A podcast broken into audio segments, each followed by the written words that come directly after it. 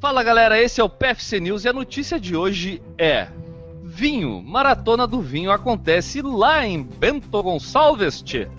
Aproveitando o início da colheita da uva nos pareirais das vinícolas da Serra Gaúcha, uma das principais áreas produtoras do Brasil, a cidade de Bento Gonçalves recebe a Maratona do Vinho no dia 14 de fevereiro. As inscrições estão abertas no www.maratonadovinho.com.br. A opção de corrida solo ou revezamento, o limite é de 1.000 participantes. A largada e chegada ocorre no Morro da Antena, em Bento Gonçalves, com trajeto passando por Monte Belo do Sul e Garibaldi. As categorias são individual, duplas, quarteto e octetos masculino, feminino e misto.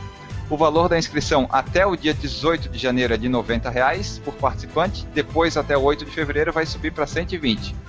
O kit da prova é composto por número de peito, regulamento, uma garrafa de vinho e outra de suco de uva, camiseta do evento e brinde dos patrocinadores. Todos os postos de troca de revezamento do evento são chamados de Vino Stop. São 7 ao total e cada um dos participantes vai poder encontrar música ao vivo, mesa com uva, vinho, suco, água, pão, queijo, salame, demarcação da passagem, barraca ou iglu, fiscais e 2 banheiros químicos. Os atletas vão ser deslocados até esse Vino Stop em ônibus da organização.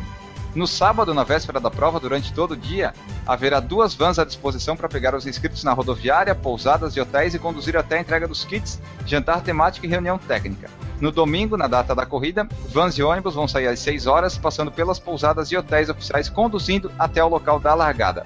A premiação, olhem só que interessante, inclui porcentagem do peso bruto em vinho e troféu para os 3 primeiros em cada categoria, individual, faixa etária da maratona e os revezamentos no geral. Olha aí, Maurício. Ah, pois é, eu acho que descobri uma prova para a qual o Maurício anda treinando. É, vamos embora, essa é a minha prova. Vocês acham que eu tô desse tamanho todo por quê? Descoberta é o segredo.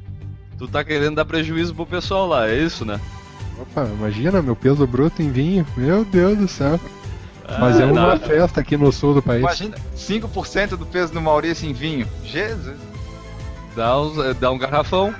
Oh. Pois é. Eu gostei dessa prova, gente. Eu quero ir. Só fiquei um pouco assustado por causa dos montes. Será que é muito subida? Ah, lá tem bastante morro, mas eu acho que não deve ser nada pra... assim, impossível de ser feito, tipo uma Mizuno uphill, entendeu? Eu acho que deve ser mais tranquilo nesse quesito. Mas tu gosta de uma prova em que tenha vinho no nome, né, Ju? Eu gosto de vinho também. Também gosto. Então, a Ju pode fazer também. Boa! Vamos lá, Maurício.